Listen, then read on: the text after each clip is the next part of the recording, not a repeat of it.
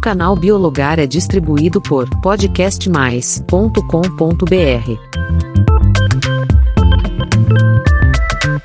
Por conta da Copa do Mundo, informações sobre o Qatar estão fervendo, né?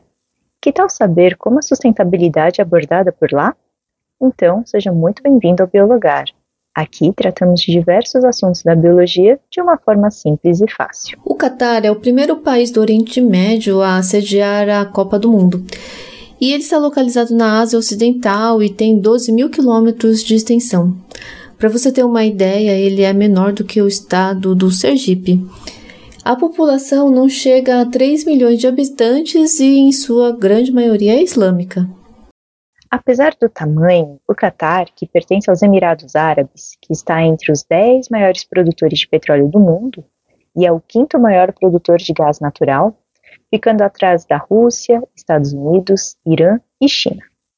O país tem um clima bastante árido e desértico, o que faz com que a agricultura utilize de técnicas como hidroponia, aquaponia e irrigação. E é por conta desse tipo de clima local que fez com que a Federação Internacional de Associação de Futebol, a FIFA, alterasse o calendário tradicional da realização da Copa, que costuma ser no meio do ano, e foi para novembro e dezembro, que é o período de inverno no Qatar.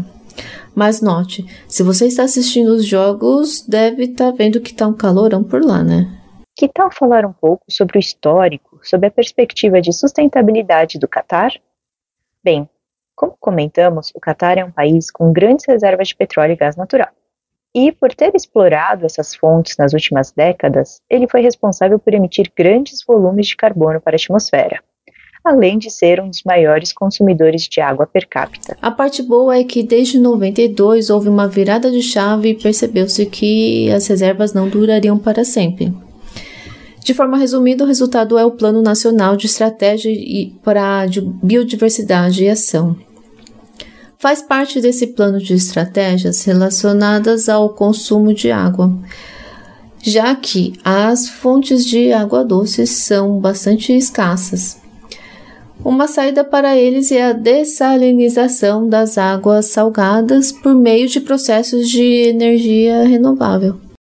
A água resultante desse processo é usada tanto na agricultura como para consumo interno. A energia renovável, que comentaremos mais adiante, é parte do plano que visa tornar o Qatar um dos líderes mundiais em tecnologia verde. Mas vamos falar da Copa do Mundo? O objetivo é pela primeira vez ter a Copa do Mundo neutra em carbono. Interessante, né? Uma das ações é que as arenas fossem próximas, então todos os estádios estão localizados em Doha, e a distância maior entre eles é de oitenta quilômetros. E todas as arenas estão conectadas com o transporte público, como metrô, trem, ônibus. Ah, e falando em ônibus, o uso das frotas de ônibus elétricos foram priorizados para a redução da emissão de carbono. E fazendo uma comparação, lembra como foi a Copa aqui no Brasil? Eram doze estádios em doze estados diferentes, de norte a sul do país. Já pode imaginar o quanto foi consumido de combustível para avião e ônibus apenas para deslocar as delegações? Imagina se considerarmos as torcidas. Então, de longe, ao considerar emissões de deslocamento, essa será a menos intensiva entre as sedes. Isso vai ao encontro da mobilidade urbana. Outro ponto bastante pensado foi com relação às escolhas de materiais, em sua maioria com material reciclado. Isso mesmo, material reciclado de demolição dos estádios antigos foram usados tanto para a construção quanto nas principais partes da infraestrutura. Além do foco na redução do consumo de água e energia durante as atividades.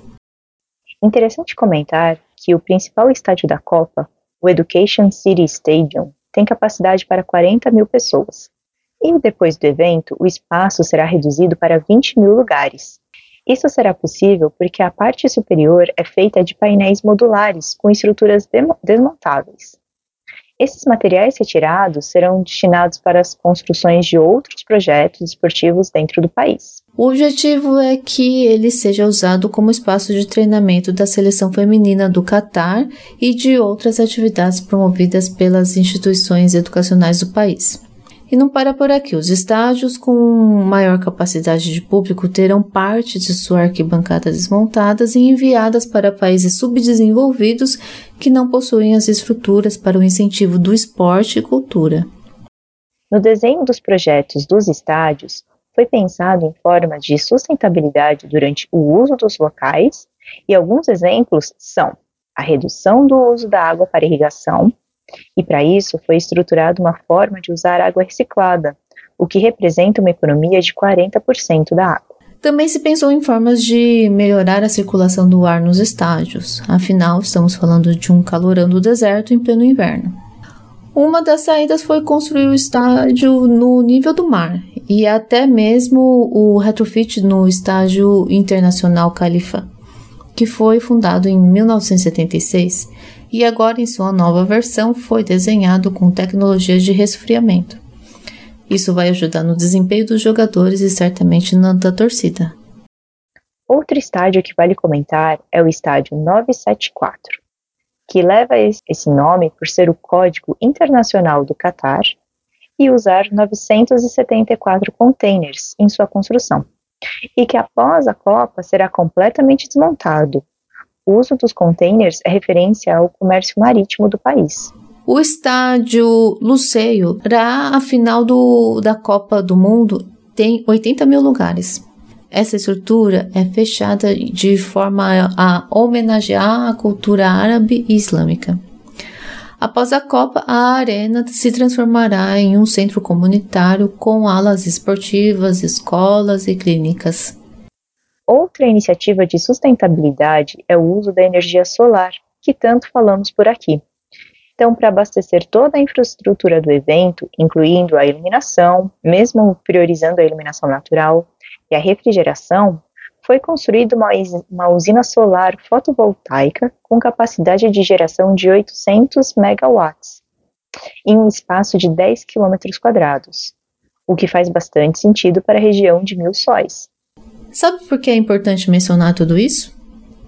Porque eventos como esse têm um grande custo para o país e o melhor dos cenários é que seja deixado um legado para a população também, né? Essa usina fotovoltaica vai continuar funcionando e fornecendo energia limpa e renovável durante anos. E podemos falar isso com conhecimento de causa. Dos doze estádios construídos ou adaptados, especialmente para a Copa, quantos deles viraram elefantes brancos, onerando custos, além da falta de atenção do governo?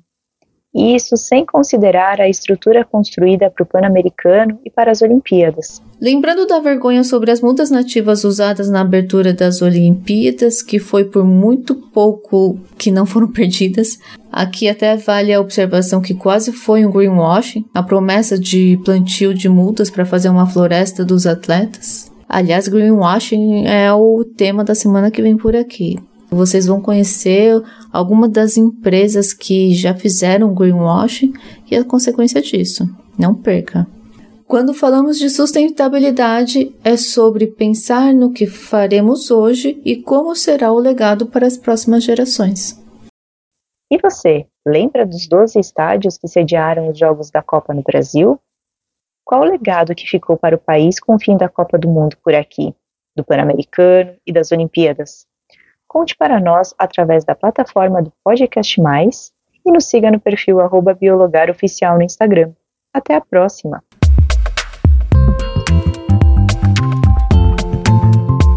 O canal Biologar é distribuído por podcast mais ponto com ponto b r.